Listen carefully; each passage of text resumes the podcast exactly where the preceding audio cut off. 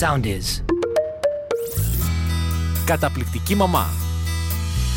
Ένα podcast με την υπογραφή της Dr. Λίζας Βάρβογλη για όλους τους γονείς που αισθάνονται ότι δεν μπορούν να διαχειριστούν καθημερινά θέματα με τα παιδιά τους. Κι όμως, μπορείς και εσύ να γίνεις μια καταπληκτική μαμά ή ένας καταπληκτικός μπαμπάς.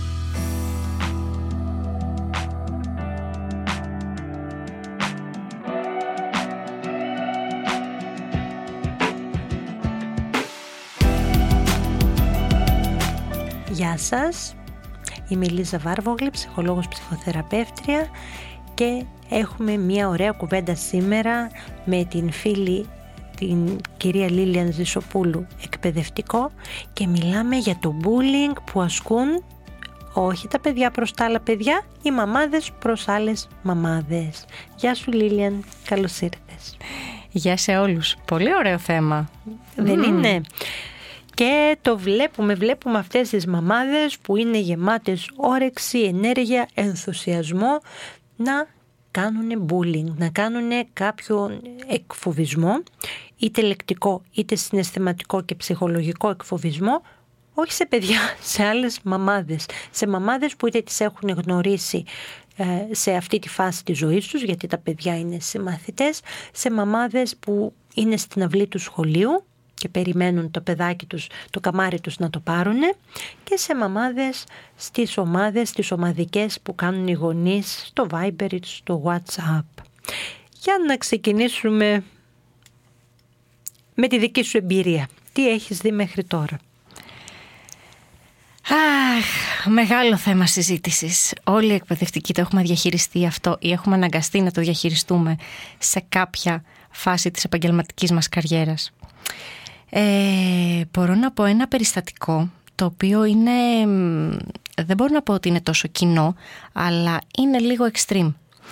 Ε, έχω δύο παιδάκια τα οποία κάνουν πολύ παρέα, Και μένουν πολύ κοντά μεταξύ τους και μέσω του σχολείου οι μητέρες γνωρίστηκαν και ξεκίνησαν να κάνουν μια σχετική παρέα. Στην πορεία αυτή η σχέση μεταξύ ε, των μητέρων δεν ήταν δεν ήταν αθώα και δεν ήταν αυτή που θα έπρεπε να είναι. Oh. Αυξάνεται η ένταση εδώ. ναι.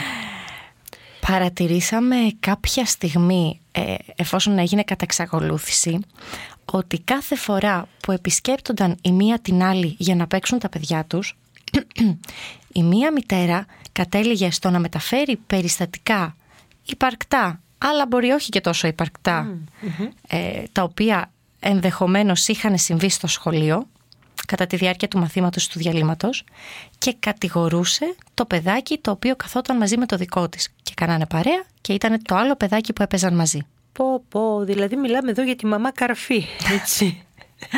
η μαμά που πάει λοιπόν και προδίδει το άλλο παιδάκι, προφανώς όχι το δικό της, αλλά το άλλο παιδάκι και παίρνει αυτόν το ρόλο του καταδότη. Μάλιστα.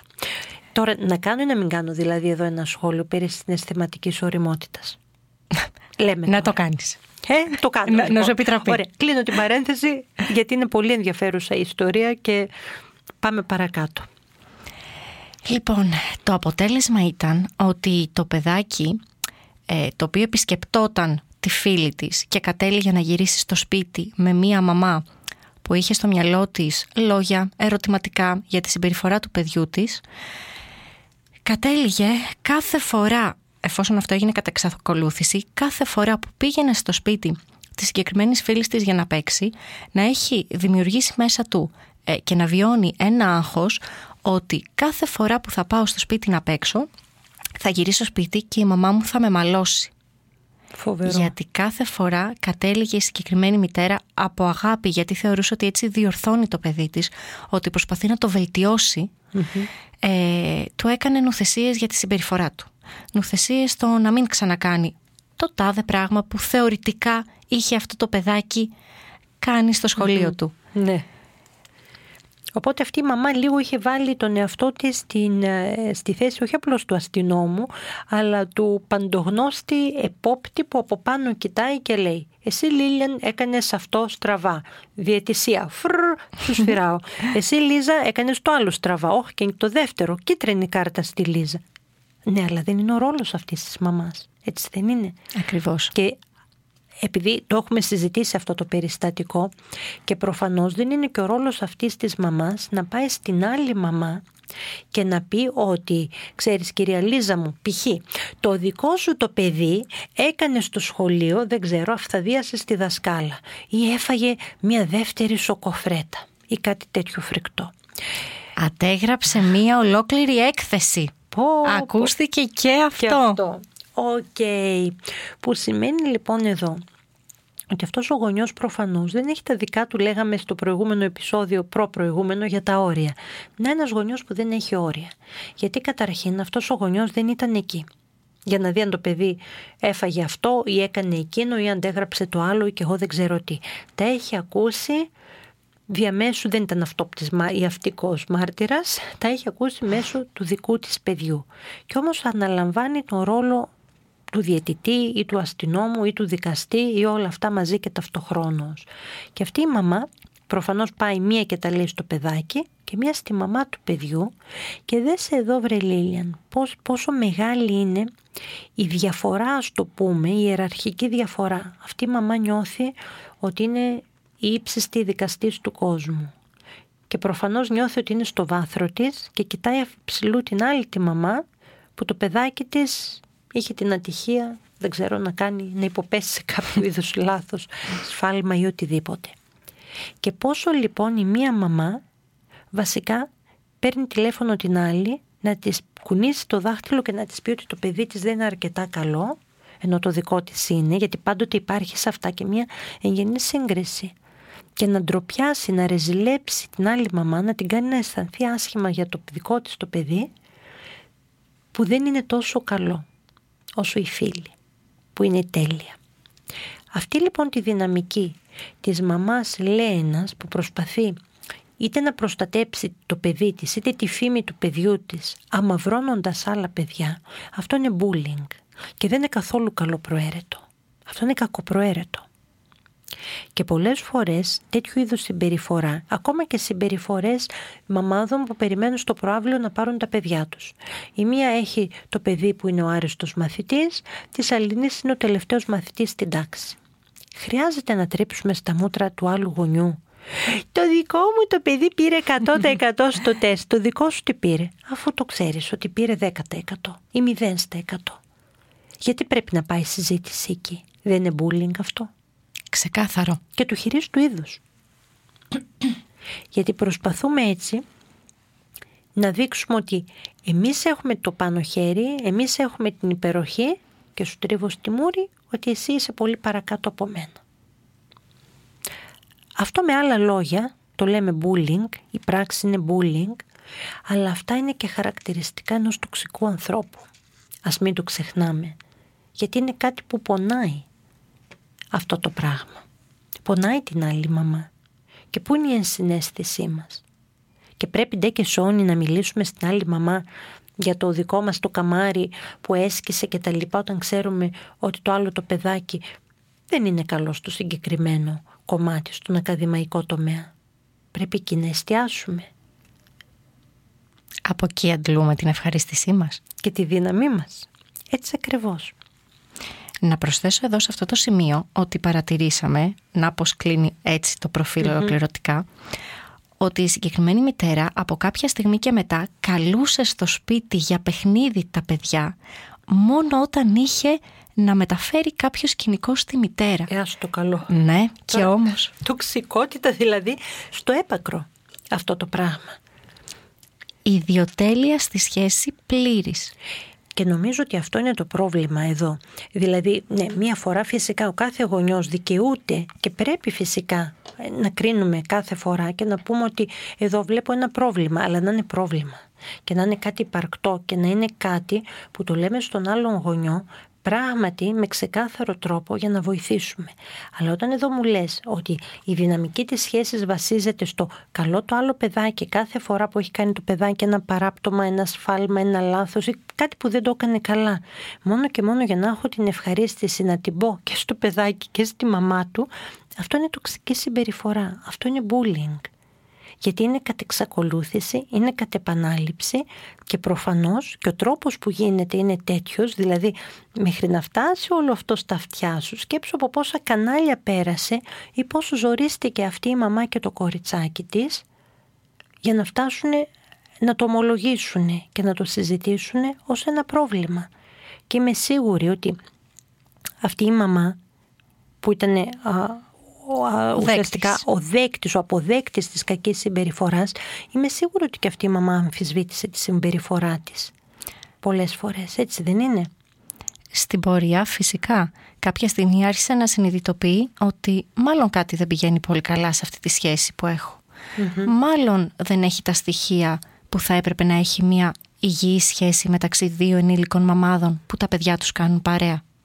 Και άρχισε να αναρωτιέται και για τη συμπεριφορά της προς το παιδί της και φυσικά για αυτά που άκουγε κατά πόσο είχαν βάση και όχι κάποιο άλλο χειριστικό στοιχείο από πίσω ή στοιχείο τοξικής συμπεριφοράς ε, με σκοπό να τιμωρηθεί το παιδάκι της ή να μαλώσει το παιδάκι της για να αντλήσει ευχαρίστηση η άλλη μητέρα. Θεωρώ ότι κατατάσσεται σε τραυματικό γεγονός και για τη μητέρα που κάποια στιγμή συνειδητοποίησε την ιδιοτέλεια αυτής της σχέσης από την άλλη πλευρά και φυσικά όλο το βίωμα που έζησε αυτό το παιδάκι. Που κατέγραψε το μυαλουδάκι του ότι κάθε φορά που θα πάω σε αυτή τη φίλη μου να παίξω θα πρέπει μετά να τιμωρηθώ γιατί μάλλον κάτι έχω κάνει. Και δεν μιλάμε φυσικά για πολύ σκληρές τιμωρίες, αλλά... αλλά ακόμη και αυτό, ακόμη και με μία μικρή επίπληξη, ήταν τιμωρία και καταγράφηκε έτσι στο, στο παιδικό μυαλουδάκι. Ναι. Ακριβώς. Και, και πόσο άσχημο όταν λοιπόν κάτι ευχάριστο όπως θα έπρεπε να είναι η επίσκεψη στο σπίτι της φίλης και το παιχνίδι με μια καλή φίλη καταλήγει να είναι επίπληξη, τιμωρία, αρνητική συνέπεια, αρνητικό συνέστημα, κακή σχέση με τη μαμά και κυρίως η αίσθηση ότι οι φιλίες δεν είναι ένας ασφαλής τόπος. Αλλά και για αυτή, αυτό για το παιδάκι. Αντίστοιχα όμως και για τη μαμά και αυτό είναι μια μεγάλη δυσκολία γιατί και αυτή η μαμά τι εγγράφει στο μυαλό της ότι δεν είμαι αρκετά καλή μαμά. Το παιδί μου υπολείπεται σε κάτι έχει μια αδυναμία η άλλη μαμά κάτι ξέρει μου τη λέει δεν με αποδέχεται και εγώ τι κάνω; Ας τιμωρήσω το παιδί μου ή ας το επιπλήξω ή ας του τρίξω τα δόντια ή δεν ξέρω τι για να το συνεφέρω ή για να του εμφυσίσω δεν ξέρω λογική οι αρχές ή τη σωστή συμπεριφορά. Γιατί και η μαμά από αυτό το κοριτσάκι που υπέφερε, που ήταν ο αποδέκτης της κακής συμπεριφοράς των άλλων και αυτή προφανώς όταν πιέζεται δεν θα φερθεί με τον καλύτερο τρόπο γιατί τι γίνεται όταν έχουμε στρες κλείνουν τα ρολά του προμετωπιαίου λοβού μας. Έτσι το κομμάτι του εγκεφάλου που λειτουργεί για να έχουμε τη λογική μας σκέψης σταματάει να λειτουργεί ουσιαστικά όταν βρισκόμαστε υπό πίεση και στρες και αυτό που κάνουμε είναι ότι τελικά αντιδρούμε με βάση το συνέστημα και δεν απαντάμε με βάση τη λογική. Και αυτό είναι ένα πολύ έτσι σημαντικό παράδειγμα και το βλέπουμε πολλές φορές στο bullying. Και αυτός που υφίσταται το bullying δεν μπορεί, επειδή πιέζεται τόσο πολύ και στρεσάρεται, δεν μπορεί να σκεφτεί λογικά και να διαχωρίσει το, την κακή συμπεριφορά, τον εκφοβισμό που του κάνει ο άλλος γονιός από το αντικειμενικό ότι για μισό λεπτό κυρά μου με ποιο δικαίωμα. Έτσι επεμβαίνεις στη ζωή μου ή κάνεις τον κριτή του παιδιού μου. Ή μου μιλάς άσχημα. Ή εκφέρεις αξιολογική κρίση για μένα σαν γονιό εφόσον δεν υπάρχει προφανώς ούτε παραμέληση ούτε κακοποίηση ούτε τίποτα. Και μιλάμε για παιδιάστικα πράγματα. Μιλάμε λοιπόν για μία μαμά η οποία προφανώς μέσω αυτού του εκφοβισμού προς την άλλη μαμά και του συναισθηματικού bullying έπαιρνε η ίδια μία δεν ξέρω, δικαίωση, ευχαρίστηση. Ικανοποίηση. Ικανοποίηση, αίσθηση προσωπικής δύναμης, οτιδήποτε. Και αυτό είναι σε ένα ατομικό επίπεδο και είναι πολύ λάθος. Και το βλέπουμε φυσικά σε πολλές πολλές περιπτώσεις. Και μια άλλη περίπτωση που έτσι βλέπω ότι εξαπλώνεται πάρα πολύ είναι το ομαδικό bullying, το οποίο ναι. είναι γραπτό συνήθως, έτσι δεν είναι. Αχ, ναι. Τι κάνουν λοιπόν οι μανούλες; Θα Είναι συνήθως μανούλες. Έτσι δεν έχω κανένα πρόβλημα με τις μαμάδες. Είμαι μαμά και είμαι σε ομαδικές πολλές, γιατί έχω τέσσερα παιδιά. Έτσι, άρα μην το ξεχάσουμε αυτό. Αλλά το αλλά θα σας το πω σε λίγο.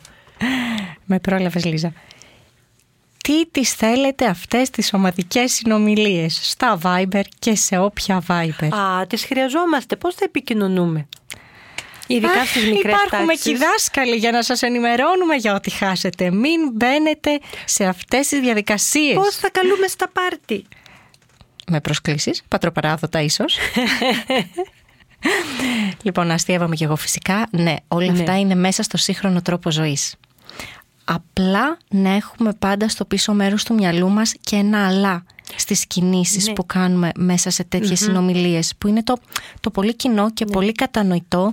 Στη σύγχρονη εποχή όταν έρχονται τα παιδάκια στο σχολείο και είναι πρώτη, δευτέρα δημοτικού είναι ακόμη μικρά για να γνωριστούν οι γονείς μεταξύ τους και να έχουν επικοινωνία για το αν θα χαθούν μαθήματα, για το αν θέλουν να ρωτήσουν κάτι συγκεκριμένο που μπορεί να διαφύγει της προσοχής τους, να καλέσουν σε ένα πάρτι όπως αναφέραμε αποζητούν οι ίδιοι από την αρχή της χρονιάς να δημιουργήσουν μία ομαδική συνομιλία και να είναι μέλος της όλοι οι γονείς. Και αρχίζουν άνθρωποι που δεν ήταν από πάντα φίλοι και απλά έχουν ένα κοινό στοιχείο, την κοινή τάξη των παιδί. παιδιών τους, να αρχίζουν να ανταλλάσσουν απόψεις. Να αρχίσουν να ανταλλάσσουν ε, πληροφορίες για τα μαθήματα, για διάφορες δραστηριότητες ενδοσχολικές ή εξωσχολικές, ε, για τον τρόπο διαχείρισης περιστατικών. Και εκεί αρχίζουμε κάποια στιγμή. Και, και, έτσι, ε, κα- πολύ καυτό. ναι. και εκεί αρχίζουμε να βλέπουμε συμπεριφορές οι οποίες δεν θα έπρεπε να συμβαίνουν. Και φτάνουμε να ενημερωνόμαστε οι δάσκαλοι ή η διεύθυνση του σχολείου συνήθως όταν θα είναι πλέον αργά. Όταν θα έχουν υπάρξει περιστατικά όπου μπορεί να έχει υπάρξει ανταλλαγή ε, λεκτικών, ε, άσχημων συμπεριφορών. ε, ακόμη ξέρω και για περιστατικό όπου ε, έχει συζητηθεί να γίνει μια συνάντηση γονέων εκτός σχολείου σε μια καφετέρια και όπου κάποιοι γονείς είχαν συνοηθεί μεταξύ τους για να φέρουν σε πολύ δύσκολη θέση μια συγκεκριμένη μητέρα η οποία πήγε ε, με το μυαλό, στο μυαλό της με ότι θα πιει ένα καφέ και θα συζητήσουν ε, για όμορφα πράγματα, ίσως για δραστηριότητες που θα μπορούσαν να κάνουν μαζί τα παιδιά τους και κατέληξε σε μια λεκτική επίθεση απέναντί της υποκινούμενοι από Ναι. συγκεκριμένους γονείς. Τώρα, ε, ο στόχος δεν τον ξέρω προσωπικά. Αλλά βλέπουμε να γίνονται τέτοια περιστατικά και δυστυχώς να ενημερωνόμαστε οι εκπαιδευτικοί ή ο διευθυντής, η διευθύντρια του σχολείου όταν είναι πλέον αργά. Όταν έχουν Φτάσει. ξεφύγει τα πράγματα και έχουν φτάσει στο απροχώρητο. ναι. Δυστυχώς. Κάνουμε ένα βήμα πριν. Ναι, μεν είναι πολύ ωραία πρωτοβουλία μια τέτοια συνομιλία, αλλά προσπαθούμε να οριοθετούμε οι ίδιοι τον εαυτό μας στο τι μοιραζόμαστε και τι κρατάμε για τους εαυτούς μας σε αυτές τις συνομιλίες. Είναι πολύ σημαντικό. Δεν ήμασταν πάντα φίλοι με αυτούς τους ανθρώπους. Είναι απλά γονείς παιδιών και βρισκόμαστε στην ίδια τάξη. Ακριβώς. Και μοιραζόμαστε ένα και το αυτό κοινό, το παιδί μας στην ίδια τάξη. Και εδώ χρειάζεται ακριβώς αυτό, μια οριοθέτηση και μια έτσι στοιχειώδη α, επικοινωνιακή δεξιότητα που είναι πώς μιλάμε σε άλλους ανθρώπους που δεν τους ξέρουμε τελικά και που μπορεί να μην γίνουν ποτέ φίλοι μας και ότι χρειάζεται. Αλλά θα πρέπει να έχουμε αυτή την πολιτισμένη σχέση και μια πολιτισμένη στάση απέναντί τους.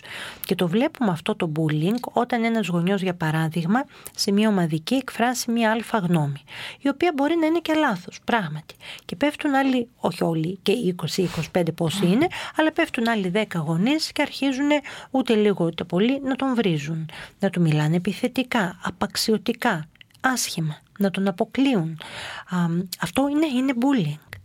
Φυσικά. Και όταν μάλιστα αυτή η άποψη που έχει εκφράσει ο πρώτος γονιός, ο, στο, ο οποίος υφίσταται αυτό το bullying, μπορεί να μην είναι απαραίτητος μια αξιολογική α, άποψη, να μην έχει να κάνει με το παιδί του ή με τα άλλα παιδιά, να είναι μια τοποθέτηση για το τι περιμένει ή τι θέλει από το σχολείο ή τι θεωρεί ότι είναι ή δεν είναι σωστό. Εκεί λοιπόν Νομίζω ότι πρέπει οι γονείς να αρχίσουν λίγο να το ψάχνουν αυτό το πράγμα και όταν ξεκινάνε μια τέτοιου είδους ομαδική στο Viber ή όπου κάνουν, να μπορούν να έχουν και κάποιους κανόνες.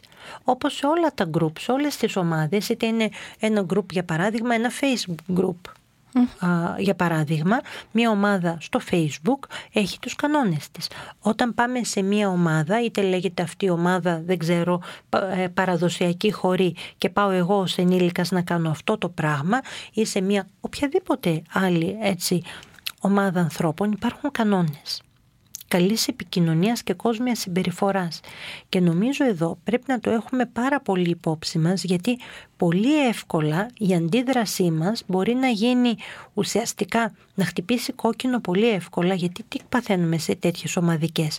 Νιώθουμε ότι θυγόμαστε προσωπικά και ο άλλος ούτε μας έχει δει και μπορεί να μην τον έχουμε δει ποτέ μας και να μην τον δούμε ως το τέλος της σχολικής χρονιάς. Έτσι, και ξεκινάει μια αντιπαράθεση ή μια αίσθηση ότι εγώ έχω δίκιο και άρα πρέπει να επιβάλλω σε σένα το δικό μου δίκιο. Και εδώ ξεχνάμε το βασικό σε αυτού του είδους το bullying, ότι δεν υπάρχει κάτι που διακυβεύεται. Δεν υπάρχει κάτι, δεν είναι μια ψηφοφορία καν, δεν είναι τίποτα, είναι μια ανταλλαγή απόψεων. Και ο καθένας μπορεί να πιστεύει στις απόψεις του, εφόσον είπαμε είναι μέσα στα κόσμια και νόμιμα πλαίσια, έτσι να το πω και αυτό, αλλά από εκεί και πέρα, αν κάποιος θεωρεί ότι πρέπει το παιδί του να κάνει, ξέρω εγώ, δεν ξέρω, 40 ώρες την εβδομάδα μαθηματικά και ο άλλος λέει όχι δεν πρέπει 40 μαθηματικά, πρέπει να κάνει 40 ζωγραφική, ο καθένας έχει το σκεπτικό του.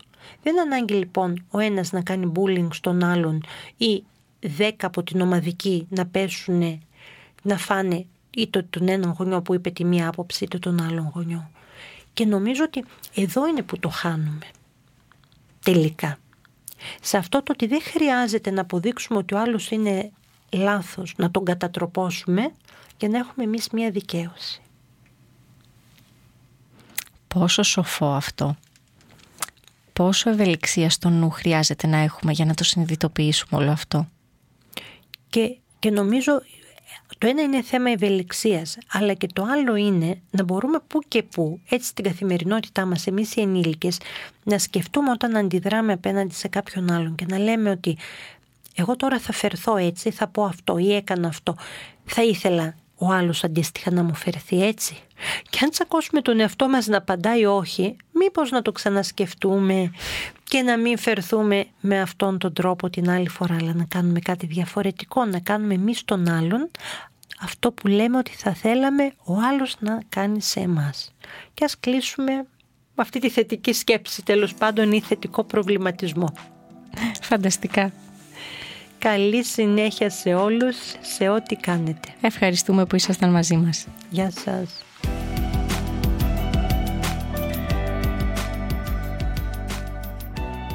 Ακολουθήστε μας στο Soundees, στο Spotify, στο Apple Podcasts και στο Google Podcasts.